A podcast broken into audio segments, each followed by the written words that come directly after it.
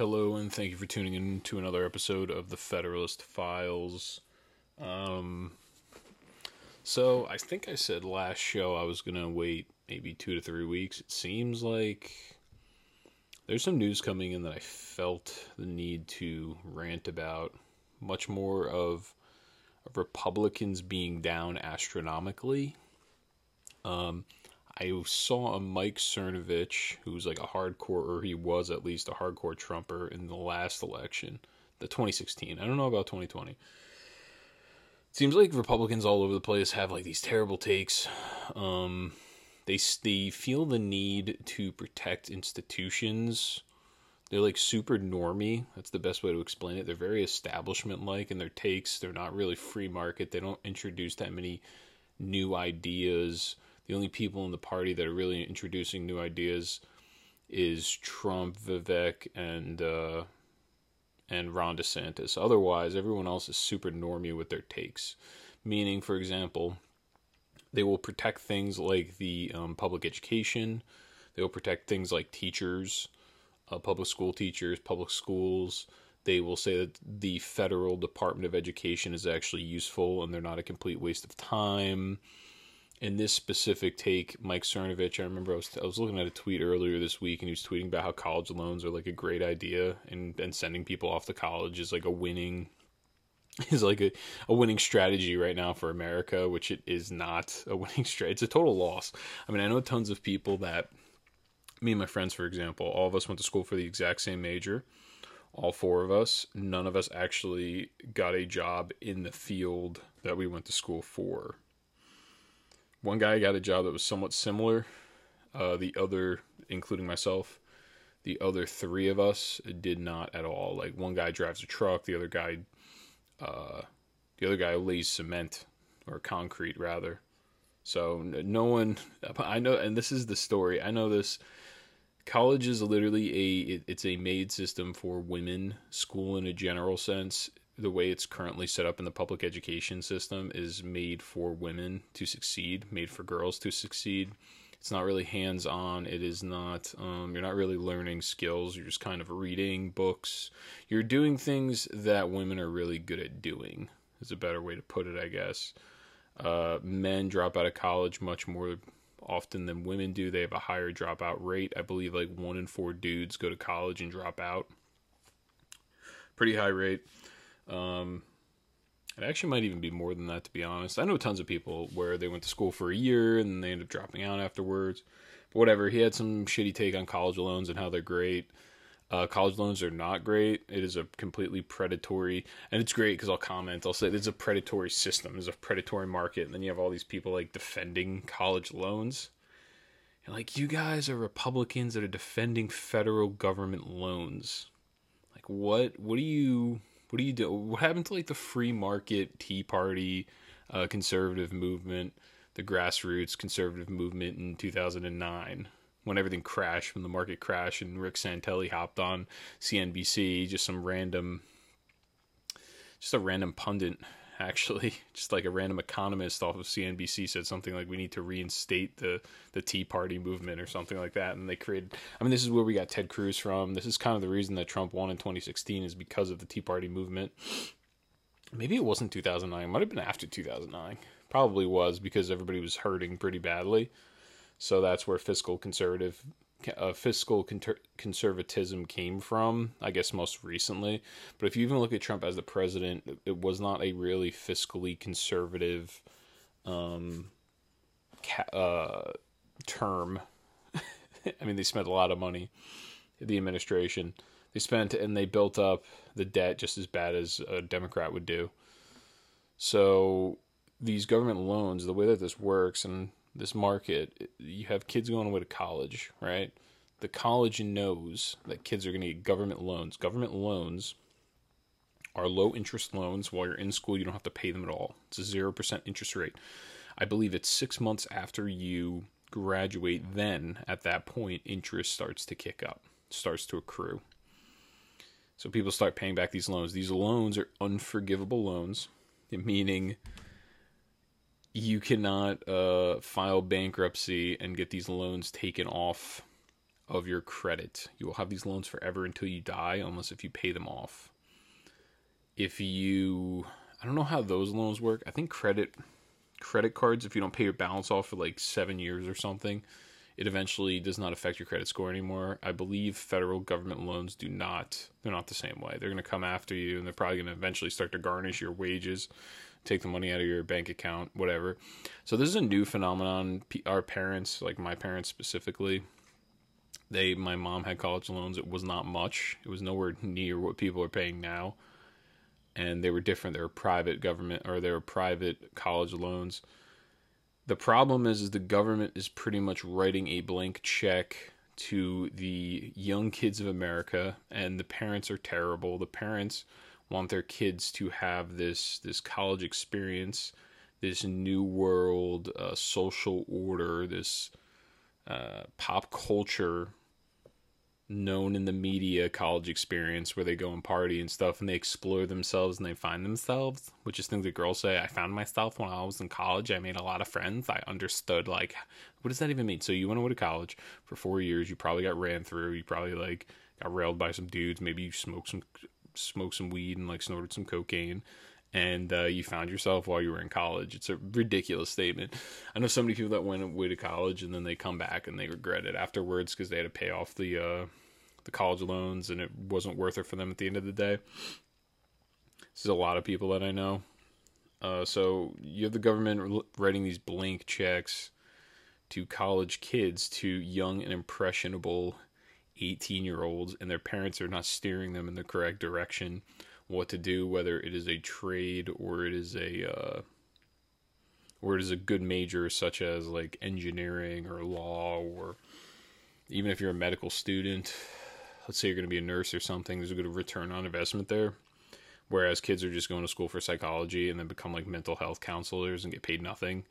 And the market does not value social work or mental health counselors, which pretty much tells you about what the market, what the actual value of uh, psychology is, how much of a bullshit industry psychology and sociology are. If you ever see Andrew Tate, when he, I subscribe to Andrew Tate's reasoning when it comes to, uh, when it comes to like most mental illness, not all of them. I think it's over subscribed. Uh, there's way too many people that doctors are saying are depressed and he just he simply said something like just say you're not depressed anymore and you will no longer be depressed or like get your life a lot of these issues that people are depressed from uh, and maybe I can go into this a little bit. I think that men in general, the reason that men have such like a high suicide rate right now, and there is like a really high depression rate amongst men, is because pop culture is telling men that what they naturally feel and how they naturally want to instinctually act is unnatural. They want to womanize or feminize rather men. They want to turn them into chicks, which is what currently is happening. A lot of men are converting over to try to become chicks, but they obviously cannot become chicks because they are biologically men. But that's what's going on right now because it's being incentivized. Uh, but yeah, that whole mental that mental health thing is it's mental health counselors and all these other things. It's all complete like waste of time. I know a bunch. I see a bunch of girls from high school where I'll look at what they do for work, and I, I scoff at it because when I went to school, they were so smart. Or at least they they had this illusion that they were so smart because the system is essentially set up for girls when you're in school, when you're in elementary school, you know, pre-K through through senior year of high school, even college. I mean, it's all set up for women. And you know, I go and I look at what they're doing for work, and I go, okay, well, they're they're a social worker. They're making like thirty G's a year. You know, like who gives a fuck? but the, all these, oh, college was so important. I paid, and for that psychology or sociology degree, they paid 30 G's a year. So they paid $120,000. Now they have interest that's accruing over time, and they have to pay that off with their $40,000 a year job. It's fucking hilarious. They spend all this time paying that shit back. What ends up happening is a lot of these women end up just marrying dudes that end up having to pay the money for their college loans. The the girls are not paying college loans off themselves. They're coming out with extreme amounts of debt. Like I I talked to a girl for a while. I dated a girl. It wasn't a long time. It was maybe like two or three months. And uh, she went to school for business. And she probably racked up about 120k in loans. Uh, and she has, and she's still paying them off. And at this point, she's been out of college for, I think, nine years. Around that, nine years. She's been out of college. She's still paying for it because she got a business degree and then she went and got a shit job that pays like 40 G's a year, once again. Because women, they naturally, and if you actually look at the weight, the whole wage gap thing, the wage gap situation, if you look at women that are living in big cities like Manhattan, they make dollar for dollar the same as men do in general. It's not for the same job, it's just in a general sense. If you take the average for women that are working in a city to men that are working in a city, it is one to one. Now, the further away you get from that, once you get to like rural areas, it gets there's a difference. It'll be maybe 70 cents to a dollar. But it's because a lot of women are not pursuing jobs that make more money. They don't want the responsibilities. They want to be able to be online and I mean, I encounter this in my job where people, I know how much work they're doing. Um, they're not online all the time. They're not quick to answer. They're not as dedicated as men are. It's just the way it is. And we're supposed to all act like uh, they're really, really good workers and they don't impede a workplace. It's very weird. It's a very odd working in a corporate environment and then working with people. And you notice that some people are like definitely not working as hard as others are and then some people create a lot more issues like interpersonal issues in the workplace and it seems to be all women that do that. I have not met a i've met let me think. Yeah there's a few guys that do that but women if you want to talk about personal attacks like real personal attacks it is women. They're the only ones where i've seen where they literally will like sh- they will cut the hardest to the core uh, about somebody in the workplace, like completely unprofessional, complete personal attack. They'll talk behind their back or do these, and and this is something that everyone knows. No one wants to say it. Anyone that's been a manager that's had to manage women, they know that they have to put women in different groups. They can't like group up a bunch of them together because then they'll start fighting each other. They'll eat each other alive. I don't know how I got to this, but uh, but yeah, college program uh, scam because you take loans out. You have these low rate loans it's a blank check. Because it's a blank check, colleges go, universities go, oh, this is great. I can jack the prices up because the government's paying for it, and these people just have to pay in the future. Like once they have to pay in the future, I don't give a shit. I already made my money. The government already paid me. The government's the one that's really fucked now. And the government's not really fucked because it's us, the people, the people that are paying, the people that make money and pay taxes, they're the ones that get fucked by this. They're the ones that are essentially, you know, paying for people to go away to school because what'll happen is college people will die. People will literally die with college loan debt, or the government will forgive the loan debt, which then in turn means taxpayers are paying. They're fronting the bill for people to go to college. It's so weird how we have we have like they do the same thing with the healthcare system a lot of the time. They're um we paid for for example, we paid for Pfizer, we paid paid for Moderna, and then we socialized the effort to make the vaccine but then once it came out the gains were all privatized. Like nobody made money we didn't taxpayers didn't make money off of that obviously. So it's the same it's the same game. It's like that's what happens when you have big government and dirty and dirty industry. The government's just taking advantage of everybody. And the lobbying that's in DC and these super PACs like this these super PACs are real. These super PACs telling people uh, on their campaign what to say. These candidates, this is all real stuff. These aren't like made up stories. That's stuff that is going on currently. I think Vivek actually just talked about it. How it's it's super dirty, and you like walk into a room. Your super PAC hands you a script pretty much, and then you walk out of the room, and then your people, your campaign managers, take the money from the super PAC, so it looks like you're not involved with them. It's it's absurd and ridiculous.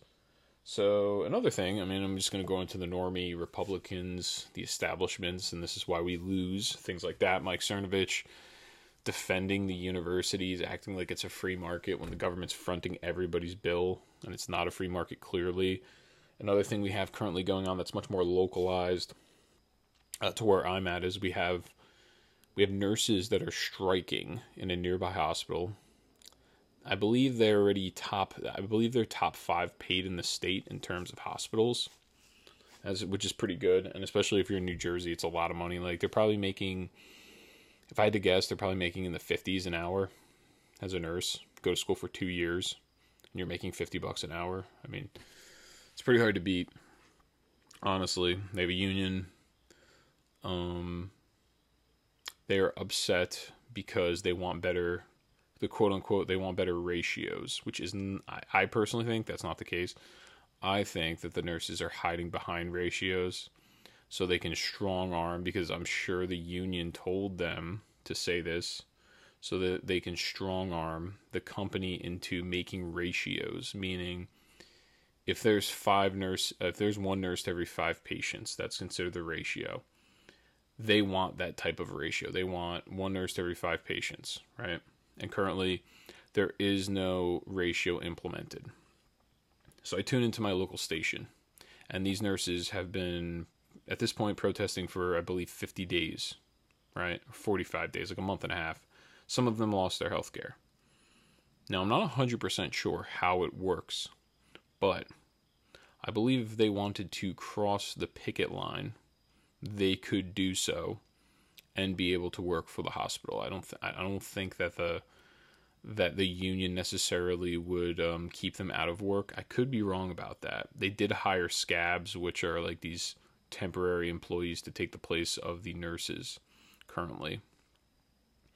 Uh, like I said, I don't think this is about ratios. I think this is about money because international or nationally rather there is no standard for ratios at all. And the push now, which is great. I see this, so I turn on my local radio station. I get caught in traffic on my way to work. Tractor trailer upended. So I'm sitting there two and a half hours. I'm sitting in traffic. It was awful. It was about three miles distance that I had to go. Um, and in those three miles, it took me two hours to get there. So I'm sitting there listening to this guy named Bill Spadea. He is the resident Republican morning radio guy in New Jersey. He is a fan of Christie, Chris Christie. He was good, I guess, to his campaign. So he ended up going. He went to this protest. There was a protest. There's a protest every single day at the hospital. Now they are protesting at the, I believe, the CEO's house or not the CEO, yeah, the CEO's house or the president of the hospital. It's a, it's a nonprofit hospital, so I don't think a. Maybe I'm wrong. No, nonprofit can have CEOs. I think, yeah, they can. So it was the CEO's house. Um, he was going to meet with the nurses. Next day, he comes on, and all he does is sit there and praise the nurses.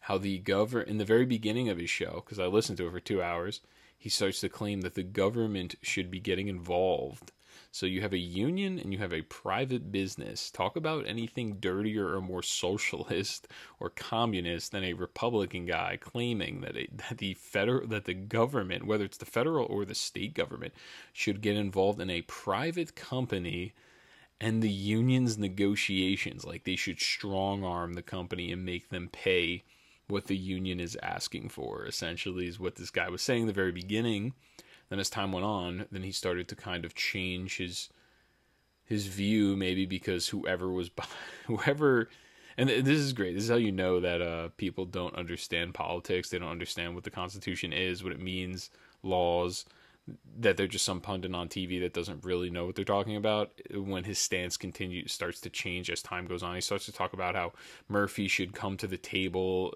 or Murphy should get the two sides, the union and the hospital, to come to the table to negotiate. And I'm like, uh, no, the it's stupid. The whole thing is dumb. Why would the governor governor have anything to do with that? It's not his. It's not his business.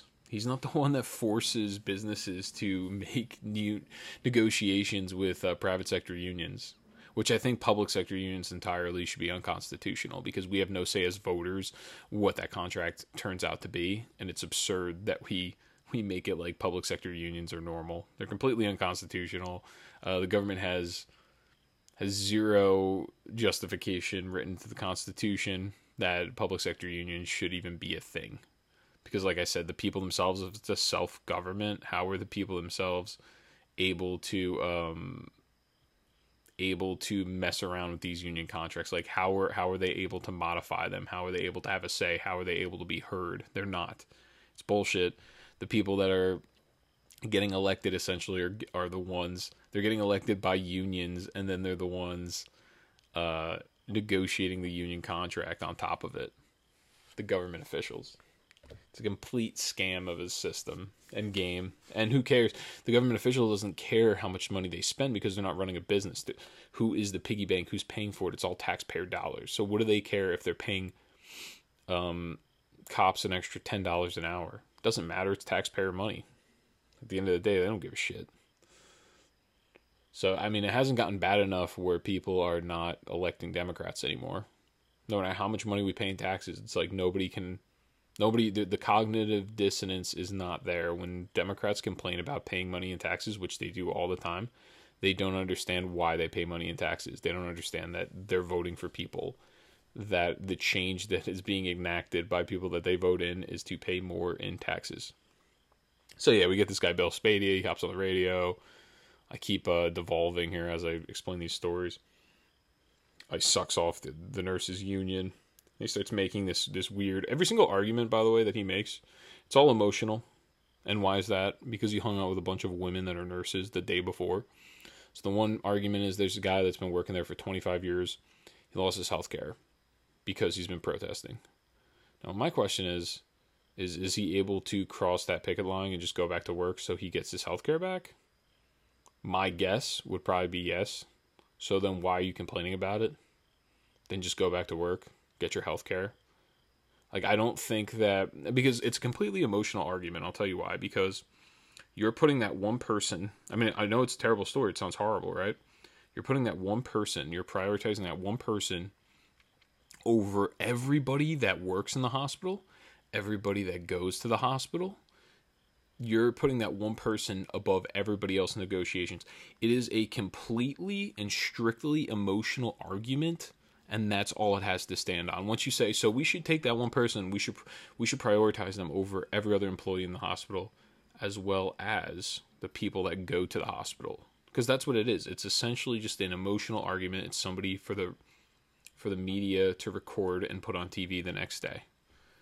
And he's being used as a pawn, obviously, in these union negotiations because it just looks bad publicity wise every single argument Bill Spadea made on the radio, I believe it was Monday morning, was complete and utter emotional arguments. He's saying that the federal government needs to get involved.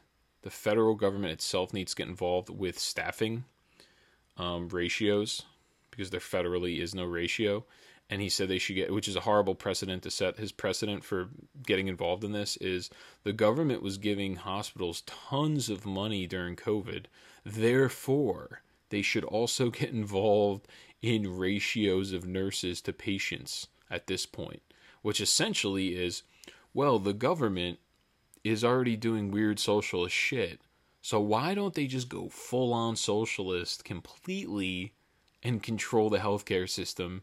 Because they already did it. They did a little bit of it during COVID. I mean, it's a complete anti like conservative argument that's being made uh, by a guy that claims he's a he's a Republican. I don't I don't know if he's a conservative, if he would call himself a conservative Republican. I think Republicans in general aren't conservative in terms of talking heads and uh, politicians themselves. Now, the people that vote for the politicians, I would say, are kind of somewhat conservative. I don't know. I mean, I have family members that, to me, aren't they're Republicans, but they're not really conservative. Like they're country club Republicans is what we call them, where they'll vote for people like Tim Scott just because he's black. It's a great American story. I've heard that one from family members before. It's a great American story. He's the real American story, and he's a black guy, and he came from a single parent home. So we should vote for him for president because he's a good representative. Like, what does that even mean? Oh yeah, this this appeal to we want a government that represents the population appeal is an absurd appeal. Um, because middlemen, for example, they call them middlemen sailors or middlemen merchandisers. So historically, a lot of immigrants, for example, have been middlemen, merchandisers, or entrepreneurs, right? Businessmen. A lot of immigrants, meaning like they'll run a little convenience store, they'll have like a small family business. That is what that specific immigrant, that is what they do for work, right? That's fine. They can do that. So let's say 90%, let's say some overwhelming number do jobs in this specific sector of the economy. And that's what they do. That's just their culture. Why is it that they also have to be represented in the government by a person, their skin color or their ethnicity? Like we should be we should be running the United States of America like it is a business at all at pretty much every sector when it comes to government, meaning it should be efficient, it should be effective. Those are like the two th- two big things, and then obviously we should be like preserving people's rights and freedoms. But other than those are like the three. We're nowhere near any of that. We're not even close to achieving that. What we're doing is we're essentially affirmative action hiring people in the federal government. We're saying, well, you, you we only, we have a 10% population of Indians. We need more Indians in Congress. Like it's it's stupid. The whole thing is fucking stupid. It's it's a straight up women argument. These are all like woman things that you hear coming from women, and then men like take it and they reverberate it. They'll repeat it too. It's sad. It's sad to hear that the to see that there's like so many men that that are, and I truthfully don't know if they can't think for themselves, or if they're just trying to get ass that fucking bad. I really, truthfully, for the life of me, don't understand it. So the nurses strike. Let me see what else I got here. I have a bunch of stuff written down, folks. They used the guy cancer to prove the point. Ooh, this is interesting. I got some Russell Brand. I could talk about Russell Brand. I guess I will. So Russell Brand. Russell Brand. Not really sure what to think because I don't know, as no one knows really what the truth is. But we do know that whatever it is that he's being accused of, I find it very weird too because he was he went on Bill Maher's show and he did say that there was a privatization of profits from the COVID shot, and it was funded by taxpayers. And then, literally, like a week later, he ends up getting popped for sexual assault. And with him, everybody knew he was a dog. He always made it like he was a dog. But he always did say that things were consensual. He always made that very clear. Women for a long time never said anything, and now suddenly you know, something that happened 10 years ago, which you can't prove. No one's going to be able to prove any of these things. Like if it happened, you have to run, you know, you got to run to a um, police department, I guess, a precinct. Let them know.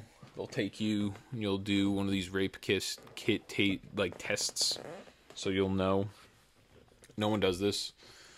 Uh, well, people do do it, but I'm saying in these cases where they come up 10 years later, nobody does this, so there's no there is no precedent for it. There is no uh, evidence of anything. So at this point, it's just kind of word for it's it's one story versus the other story, and that's why people need to actually like record things when they happen. When something happens, you have to do something to take note of it.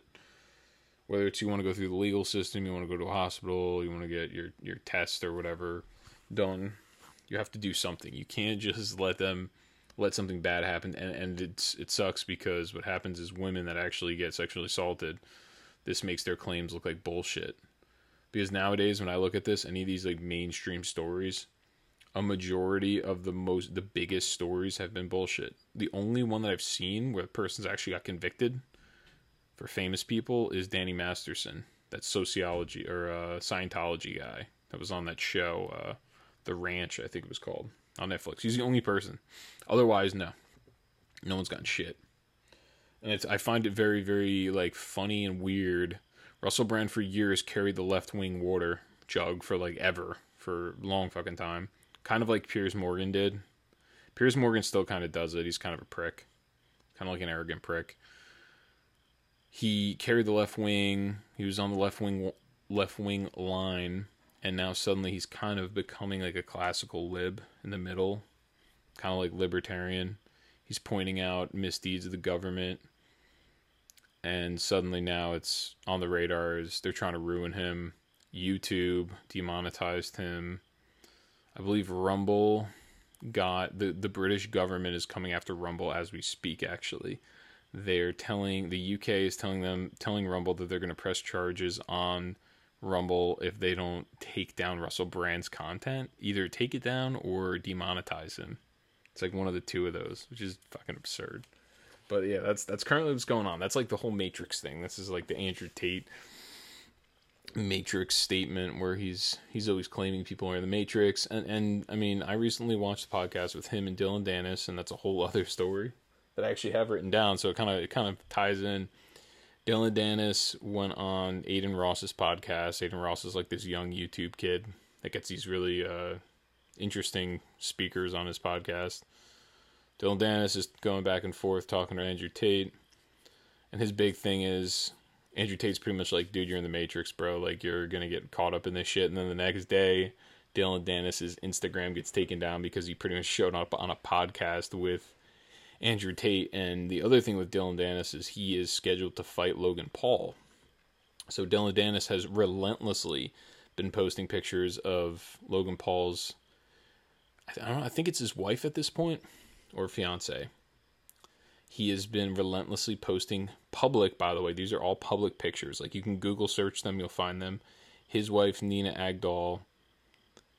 For all intents and pur- purposes, I'm just going to call it his wife because I'm not really sure. His wife Nina Agdal with like a million different dudes. I mean, this chick was one of those. What do they call them? Like when you're in L.A., Miami, or L.A. There's big money there. There's big actors, whatever. There's people with a lot of money, and then there's people that orbit. So I would like to call her an orbiter. She orbits these people with a lot of money. These people of high class, social class, like these actors. So there's tons of pictures of her with like Leonardo DiCaprio, this person, that person, she's pretty much been with everybody. She's one of those women that just gets passed around in her 20s and then she hits 30 and then she finds some guy and settles down, some stupid simp like him. Essentially, Logan Paul is the whole thing with Logan is so stupid because this guy's got all this money. He's a young dude. He's got tons of money. He can, he can date whoever the fuck he wants, and he chooses this chick who's been ran through by like all of LA and Miami. It's a horrible idea. It's also horrible for for the fight game because you're gonna go into a fight, dude, and this guy's just gonna Dillon Danis, I mean, he's promoting a fight. That's what he does. You know, he says, I got to promote this fight. I know nothing about Logan. We have no real personal beef, so I'm just going to start trashing his fucking girl. Which, I mean, is it the best way to do things? I don't know. But, I mean, it's a huge weak spot that Logan has. It's a giant weak spot. It's a big chink in his armor, for sure. And she decided to sue him, Dillon Danis. So now he's getting sued for quote unquote defamation, it's not defamation, just posting public pictures of somebody on the internet of all the different dudes you dated. It it is the process is the punishment at that point. So, you know, Logan has tons of money. Logan has more money than Dillon Danis does. So he's just going to take him to court and they'll sit in court forever. And he'll try to drain Dillon Danis of all of the money that he made uh, even off this fight, even if this fight happens. He's going to drain him of everything. So it's pretty much like he didn't even fight. It's really like a scummy, I'll tell you, it's like a really slimy, scummy way to do business if you're Logan Paul. And I've heard these weird stories about how he has NDAs set up with some of his guys. And the way that he handles things is just really weird. You know, I've also heard these stories about how he's a cuck and he used to let his brother like sleep with his girlfriends in high school and stuff too. I don't know if any of that's true. But the stuff with the NDAs and stuff, you know, I've heard that as well. And the way he does business is just it's just dirty. I personally, from watching them, uh, Logan and Jake, from from me, what it looks like to me is Logan's kind of a sleazeball. He's all about himself, and Jake, I think, is much less about himself. I think Jake wants a brother that has his back the same way that he has his brother's back, and I think he's like searching for that, and he's trying so hard to get Logan to be that or get Logan to at least recognize that. I have not that it matters, but I have like much more respect from what I've seen from Jake Paul compared to Logan Paul. I have much more respect. Jake takes the fighting thing pretty seriously. It seems like if you watch Jake on like podcasts and stuff, he's not doing outrageous shit that Logan's doing, trying to like get more views. Is the point? It's just not the same. They're not the same person. They're not doing the same things. And it seems to me more like Jake is just looking for his brother to kind of back him up the way that he backs his brother. Like he wants a relationship where him and his brother are tight and like they're cool, kind of like the Tate brothers are. And it's not like that at all. It's like Logan's kind of bitching at Jake about being able to promote his things and shit. And it's just I don't know. It just seems super sleazy, and it, it's like, you know, I I watched a clip once of Tristan, um, Tristan Tate Andrew Tate's younger brother. And he said something like, "Yeah, you know, this guy came up to me, made fun of me because my b- brother's a better boxer than me." And he said, "Yeah, of course my brother's a better boxer than me, but he's also a b- better boxer than like fucking everybody too." Like I'm happy for my brother. I feel like that's the difference between Logan, Jake, and the Tate brothers is Tate brothers have each other's back and like they're happy for each other's achievements and success because they've always been poor. They've been poor for a long time. They became rich like in their mid 30s, whereas um, Jake and Logan kind of got rich like as they were like in their mid teens they were getting rich and famous. So there's kind of a difference there where they're always in competition and it's almost like they don't like each other and they don't want each other to succeed. And there's nothing wrong with a little healthy competition but it gets to a point with them where it's like very clear that they're not really they don't have each other's backs. And it's sad to see that from two brothers like that. Uh, but yeah, here's another thing that I always hear from the libs.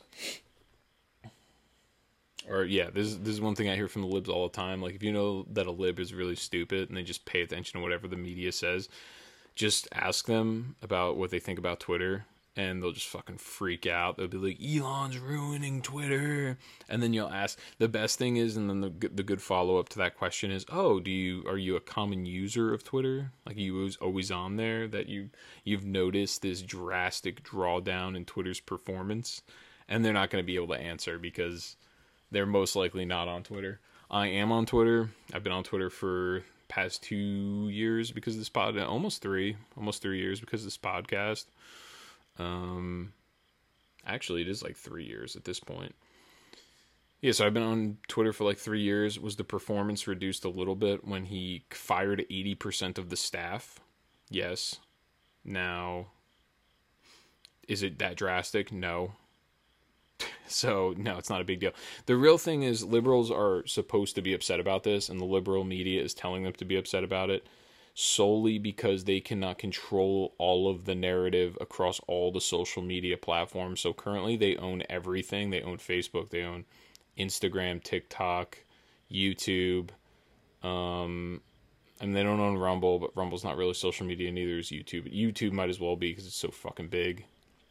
So they're upset that Twitter is allowing people to speak freely and stories are spreading that aren't being covered by the mainstream media apparatus.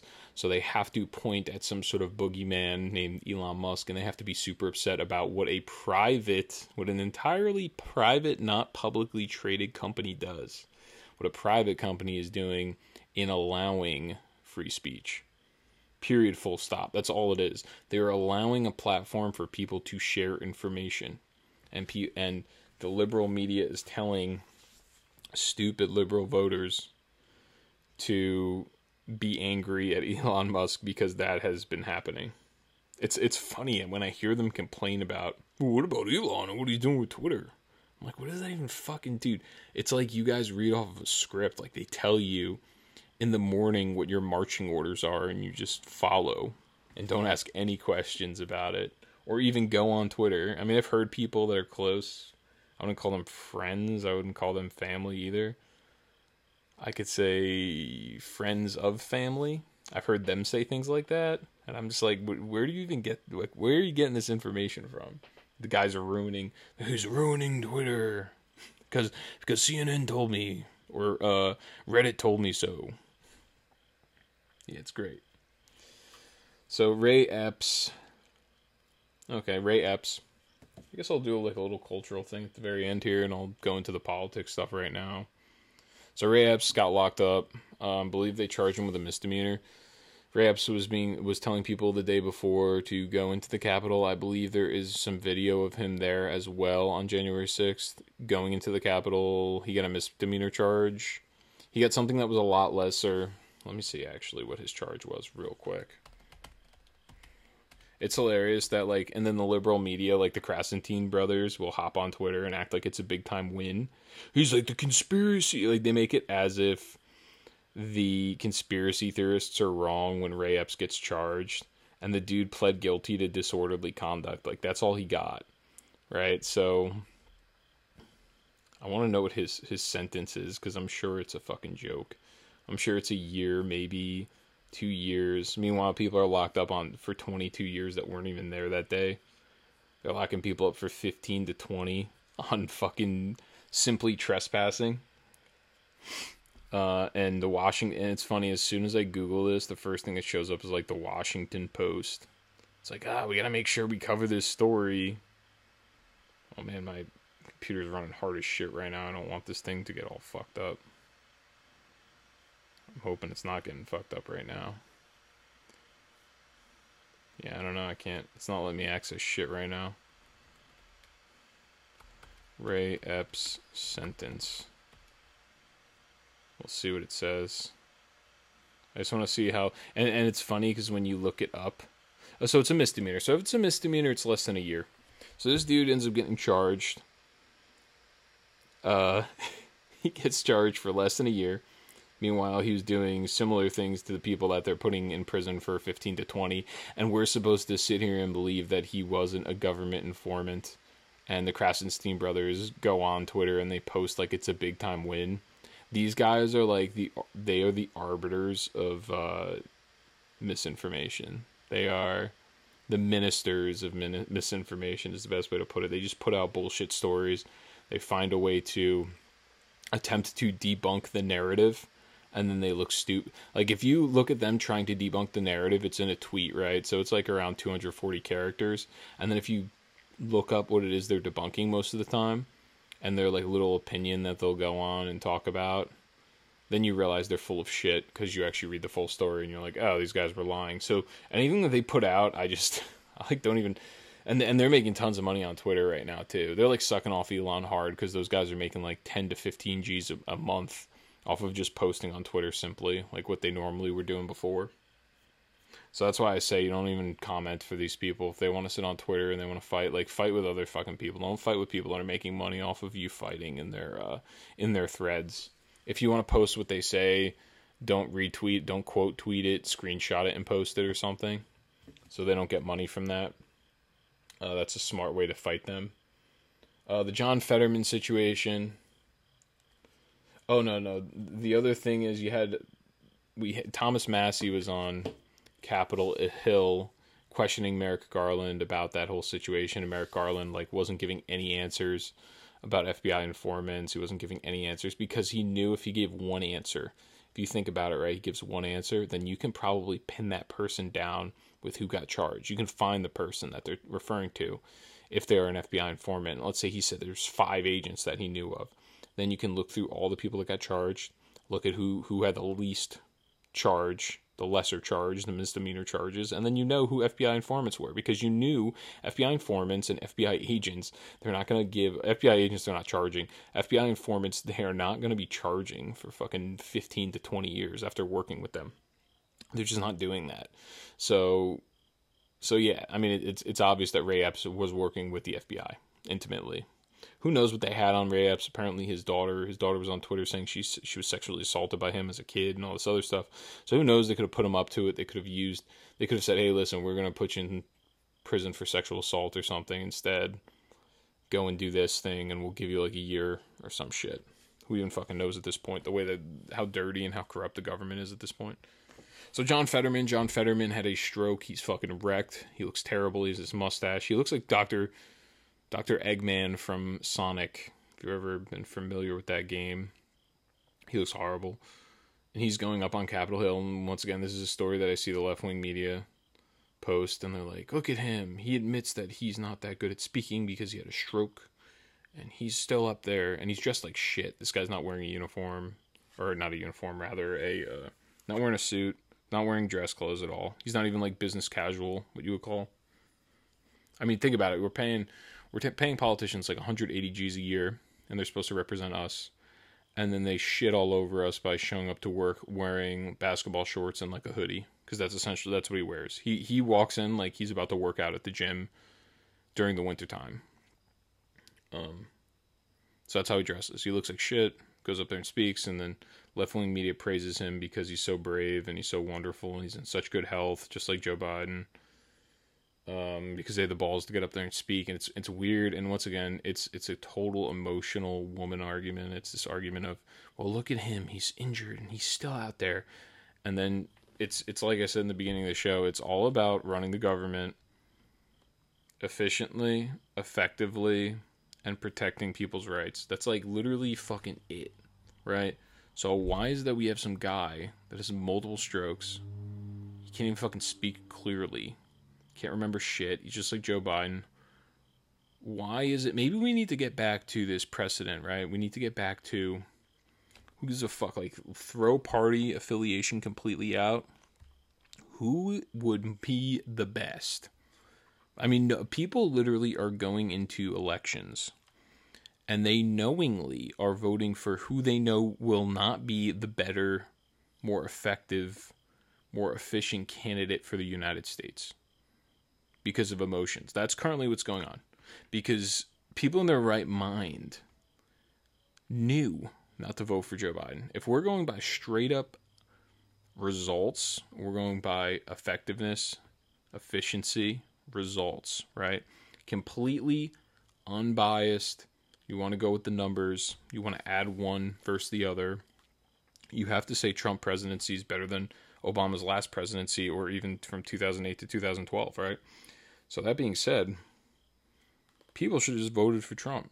Like if people were non-emotional in the way that they selected their uh, political candidates, they would be voting for Donald Trump. It just it just is what it is, and I'm not like a diehard Trump fan. He's far better than anything the Democrats have to have to put up there in terms of economy. Um, I mean, spending wise, it's about the same as a Democrat. International relations, his foreign policy wise, he was actually very good, which was a huge surprise. Everybody thought he'd be a fucking disaster. He knew how to speak their language, which makes sense. I mean, the guy's a businessman, so he knows how to relate to people. He knows how to get deals done. I mean, I think that we're much better off having people from the private uh, industry come in and be politicians at this point. I, I don't think any like th- this idea that politicians have been in political positions for a long time and their experience makes them a good politician. No, it's not true. Experience alone does not make you a good politician. It is results that make you a good politician. Therefore, you know, guys like Ron DeSantis are still in the race despite being pretty bad in the last debate literally alone just because of his political record, his results. Nobody gives a fuck about your experience, but people will claim, the Democrats, the media will be like, Joe Biden has 40 years of experience. Yeah, but nobody talks about how effective he was. You notice that? No one ever talks about results, right? Everyone's always talking about experience. No one wants to actually talk about what is being done. Politicians that have been around now for the last like 20 years, going up and speaking about results, if you're not a governor, um, I'm not going to say that. They, none of them, in the federal government especially, none of them should come up and speak about results and things that they've enacted policy wise. That's great. Like, what are you going to do? Come up and tell us the Patriot Act, which isn't even, it's funny. They named it, you know how ironic it is and sarcastic to everybody to name the Patriot Act the Patriot Act? I mean, it's like this huge spying bill on U.S. citizen, U.S. citizens, and a retracement or a retraction of their rights, and then we're going to call it the Patriot Bill or the Patriot Act, rather. It's fucking hilarious. It's like so humiliation. At this point, we're at that point as citizens that we're at a humiliation a fetish point where there's a bunch of us that actually enjoy the humiliation and they just keep voting that way and they encourage it and they support the war the the quote unquote war in Ukraine and sending money and these people in Ukraine aren't even getting the money. It's all going to like Zelensky and his boys. Like he's just fucking telling everyone to fuck off. It's a giant charade, you know. And I mean, this is just like Iraq. It's actually worse. It's worse than Afghanistan, Iraq, and uh, yeah, the the Iran. I think we just sent a bunch of money to Iran too. We sent like I want to say like two billion for some people kind of we did the Obama essentially. We sent a bunch of, and they know that you know we'll be good for it every like few years if a Democrat's in there. They're like, yeah, yeah, we'll just we'll just because it sets the once again it sets this this it incentivizes these countries like Iran to abduct American citizens in their, that are in their country and then just hold them and wait for the government to pay them two billion dollars. Just it's just a payoff it's corrupt. I'm sure that those two billion dollars are going to the Iranian government. Then the Iranian government has a contract with somebody that's related to Joe Biden. I'm sure that's how it goes because that's how everything seems to go, uh, foreign policy wise and war wise. It all goes like that. So, very last, last thing I want to talk about is maybe a little bit more of the culture stuff. Um, one thing that really annoys me, just simply saying, is when girls say they're spiritual. When anyone says they're spiritual, but mostly it's women that say they're spiritual. And I think pe- I think people actually, and and I'll tell you why it's women. I gotta take this hat off. I feel like I'm sweating my ass off right now. I'm that weird part of the year where it's like it's too it's too cold to keep the AC on, but it's also too warm for the heat to go on. So you just open the windows and you hope for the best, and then you kind of like sweat at night. Oh, it's a weird part of the night, but this is a good segment actually here that I got. I'm gonna try to put this together the most cogent way possible. I think that these that people say mostly women, and and I'll tell you why it's a woman phenomena saying that you're spiritual, because they don't want to be criticized, and they know that if you say you're Christian, you're most likely going to get criticized, right? Because most of these women that say they're spiritual, they believe in God, right? And God means Christianity, a God, one God, and if if they believe in Jesus as well, yeah, that makes Christianity. Um, they're afraid to say it because they don't want to be criticized, and women do not usually stand up for themselves. They're submissive that way. So rather than being criticized, what they do is they say they're spiritual. It's like an easy, it's an easy way, and, and it's also an easy way to put zero work into anything. So if you don't read the Bible, whether it's the New or Old Testament, you don't read any of it. And, and once again, I'm not a super religious dude. I still have a lot of reading to do myself. It's a very easy way to claim that you believe in God without having to actually answer to anything that God that is in the Bible. God God's teachings. It's a very easy way to do so without having once again without having to answer to any of it.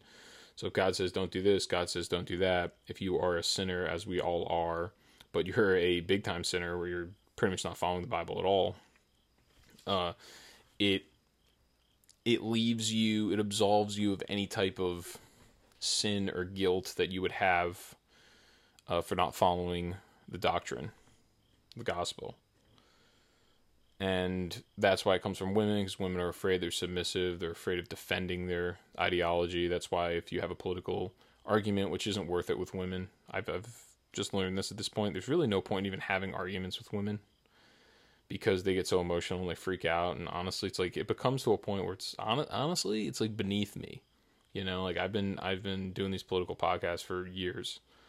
I've been reading about the issues for a long time. You know i'm able to always have respectful back and forth with people, right? Until they get disrespectful, then I'll give it back to them. I've always been able to do this, right? But when women get involved, I can't do it. You know, they it's not me, it's them. They're the ones that are speaking out of turn. They're the ones that are acting crazy. They're the ones that will go quick to ad hominem attacks and name calls. So, like I said, there's not even like a real point. It's beneath you to even have the argument with them most of the time. I mean, they can yell at you and stuff, and then you just answer them very calmly. I would say never even escalate it you can talk to them about whatever issue it is that they're upset about, whether it's abortion or whatever, with guns or abortion or what have you. You can have the conversations with them. Just let them re out and freak out on you and just be totally calm because there's no point having fights with them because once again having a fight they are you should you should just be like having a fight with you is beneath me. It's completely pointless.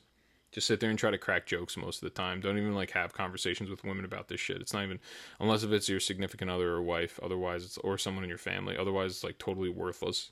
It's not worth your time. They're normie NPCs. They're brainwashed. I always found this too. I always felt like girls when I went to high school. They were very, very. uh What's the word? I used it earlier. Impressionable. There you go. They're very impressionable so it was kind of like followed the lead in high school, did things to be cool, did things that were popular. So right now the popular thing in culture is to be a leftist, right? And make emotional arguments. So that's generally what you're going to run into in the dating scene. Those are the women that you're going to run into, whether it's your your best friend's girlfriend, wife, whatever. Unfortunately, most of the time, that's what you're going to run into. Not all the time, but most of the time, you're going to run into these people that are overly um, emotional they make shitty emotional arguments. They don't make any logical arguments. They try to poke holes in things like Christianity. It's always pathetic when I see people try to do it because it's just like you don't know what you're talking about. When people say, "Oh, this is great," Uh, G- well, Jesus was friends with a couple hookers, and it's like, yeah, that's the beginning of the story. Jesus was friends with like one prostitute, and then at the very end of the New Testament, like she was no longer a prostitute. Like there was a point to there was a method to Jesus's madness. You know what I'm saying? Like he was hanging out with these chicks trying to make them better. You fucking idiots. But they always and, and oh the good one that I always see is um is the judgmental one. Oh, why are you judging? You can't judge. What do you mean? What are you talking about? If you just look up judgment in the Bible, there's tons of different excerpts and they can support not judging people and then they can also support judging people. And guess what? Judging people is not only is it justified in the Bible, but it is a evolutionary experience, meaning you adapt, right? And you adapt to survive. So if what you have happening to you quite often is the same thing over and over again, you make judgment calls in order to adapt and survive. So if your experiences are you're getting um, let's say your experiences are every single time you drive down this one road, you have a branch hit your car and it it cracks your windshield and, and your windshield is prone to crack because of this, right? Then you are no longer going to drive down that street. It's just that simple. And there's nothing wrong with that, but that's what judgment is making judgment calls on things. So, judging people, I think, is never a problem. I am 100% down for judging and making judgment calls and then telling people if they are violating the doctrine. I'm totally down with people doing that as well. I think that good Christians, it is their job to judge because then it is that's how we you set each other straight because then at this point saying calling people judgmental doing that the reason that this is done simply simply put is to implement moral relativism where nothing means anything right uh, everything is meaningless. Everything is okay because you're not allowed to judge anything. Therefore, adults sleeping with children, who are you to judge? What's the problem with that? It's consensual. That's the way that this this whole argument goes. That is the slippery slope, and that is why we are currently where we are. And usually, the whole judgmental thing is something that women say. It's not once again it's not something that men say. Men should just wholeheartedly. My problem is not with women. My problem much more is that men actually listen and take emotional arguments seriously. I'm not saying that women don't have anything that's worth being said, right? I'm saying that there are things that women say that are valuable. There's there's opinions that women hold that could be very valuable. But you need as men, you need to be able to differentiate between what is a logical argument and what is a straight up emotional plea. And it should be very, very easy because you just have to think about it logically. Um, it should be very easy what is an emotional plea and which one is uh, more logical. And men should always try to turn towards analytical and logical over feelings and emotions. So because you'll always win that way, because you always have a way to support it. Whereas emotions, there's no, there's nothing to support it because a lot of emotions are are about eth- ethics, and ethics are about morality. And once again, like I said, moral relativism, where there is no uh, comprehensive look at what is and what isn't moral. Everything is moral at this point. So we don't know what the difference is between right and wrong. We're getting to that point in society in America. And it is an American thing. And I've noticed this in other countries in the UK, because I have some people I work with that are in the UK. They have a better sense of humor. This is not a problem with them. And it's weird because, you know, you'll talk to people in the UK and they'll talk about their government and they'll be like, oh, the conservatives and the Labour Party. And you're like, yeah, their conservatives are probably pretty left wing and all this other shit. But then, like, you hear them speak and you go, hmm. I feel like there's a lot more honesty there whether or not they agree with us, whether they're, whether they're as right wing as us in America, there's a lot more things that they in the UK are much more honest about, and there isn't a public uproar over it, even though Andrew Tate can't go back there. But people don't freak out. People don't go for your job. You can speak pretty, not completely freely legally, in a sense. I mean, much more from maybe just it's my experience much more in a like personal interpersonal relationship wise there's a lot more things that you can talk about and they have a better sense of humor where they're not going to freak out on you and try to cancel you. Um, it's very similar to this. this is the last thing I'll talk about. It's like if you notice when you hop on LinkedIn, right? LinkedIn, Instagram, Facebook, mostly LinkedIn though. I see this the she, her, he, him thing, the pronouns in the bio or the pronouns connected to your name. Those are simply, if you think about it, and I remember saying this to somebody the other day in my family, and person was complaining, "Oh, how's it? How does it affect you? Why are you being so judgmental?" Once again, uh, that word comes up. How does it affect you? And I'll explain. He, him, she, her. Right? We have these pronouns for what reason specifically? Because it's very obvious if you're a man, right? Like your picture, you look like I obviously look like a dude. Look at all the hair on my face, my voice, my build. I got broad shoulders there's no reason to put he him. For me, there's no reason to put he him. So why am I doing it? I am doing it because alone it is to include trannies. That's the only reason people do shit like this. It is to be inclusive. That's the only reason, right? So if you're and there's actually some statistics that I saw recently. Uh, someone pointed out to me these all these different statistics linking trannies to having um, having higher rates of sexual assault than anybody, than men, than women. So they have very high rates of sexually assaulting people, which doesn't surprise me at all, and and children obviously because they're they're they're mentally not well, right? Like nobody wants to mutilate them their private parts, and we're gonna sit here and act like it's totally normal behavior, and um, they're not mentally ill, right? So these people are mentally ill. Um, they have higher rates of sexual assault. Why do they? Because they probably have some sort of like weird sexual illness, and this has been increasing over time and it's been promoted by the media as a good thing, as a positive, and we should be accepting, we should be tolerant of all these people. Uh, and I also think it's been used as social social capital for younger kids. They know they're more powerful when they're a tranny. They can say more things. They can get away with it. They have people that sympathize with them. It gives them uh, power that way.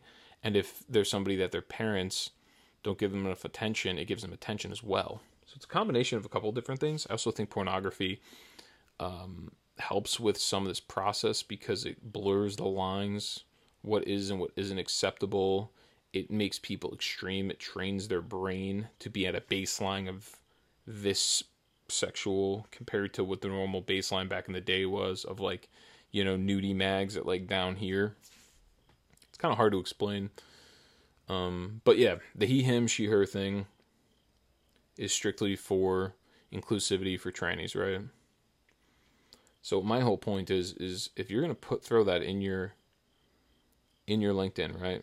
Then you yourself are promoting the lifestyle, you're promoting the tranny shit. So then if you are promoting the tranny shit, right?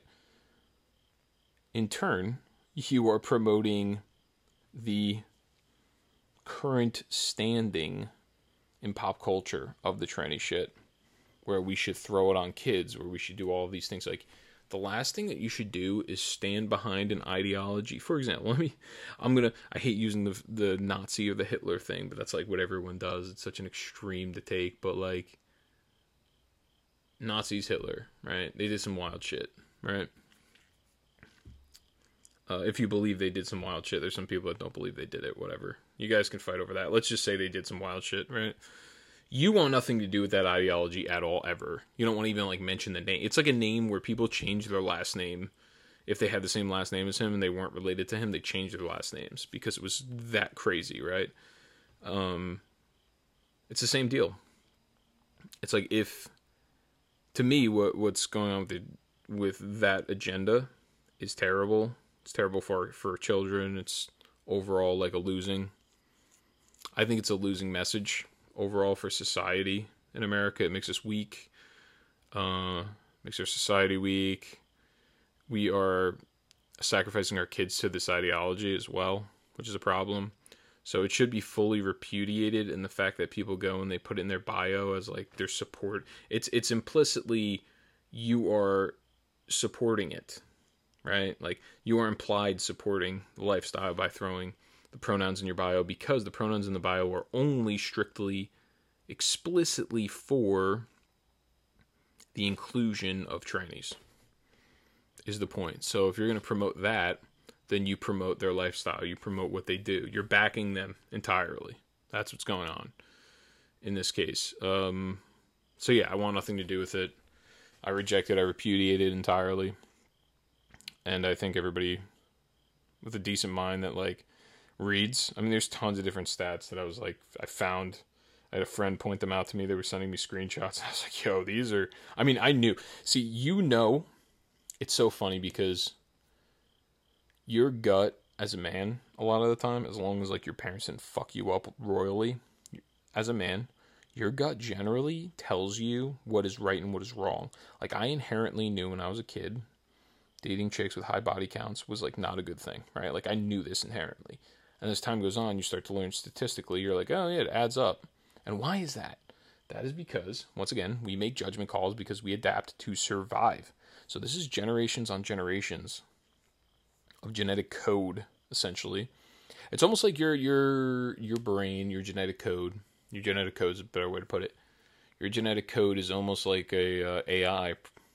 It's almost like ChatGPT gets smarter and smarter as time goes on.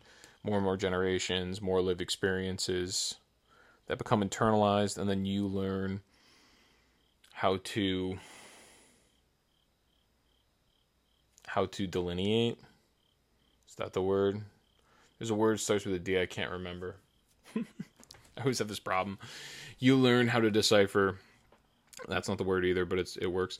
You learn how to decipher between what is good and what is bad, right? Or what is right and what is wrong, what you're looking for. And it's like I knew inherently when I was when I was younger this whole tranny thing. I knew it was weird. I knew that these people were mentally sick, and I knew that they were probably messing around with children or like sexually assaulting people. And the statistics I read, and I'm just like, oh, there you go. And it doesn't. It's weird because I don't even need to read statistics to know this shit. And it's the same with, like I said, the high body count. It's almost like, and, the, and then inherently sometimes too, the way that people act, you know the way people are going to act before they do things, too. So yeah, as time goes on, you're making judgment calls over your over your life because of your lived experience or even lived experience of your ancestors. And it all is some sort of form of I don't want to call it evolution, that's not the best way to put it, but it's it's definitely a form of like adaptation to survive. So, yeah, that'll conclude this one. I appreciate everybody for tuning in. I went pretty late I felt like there was a lot to talk about. And uh, maybe I'll see you next week or I'll see you two weeks from now. Everyone, take care.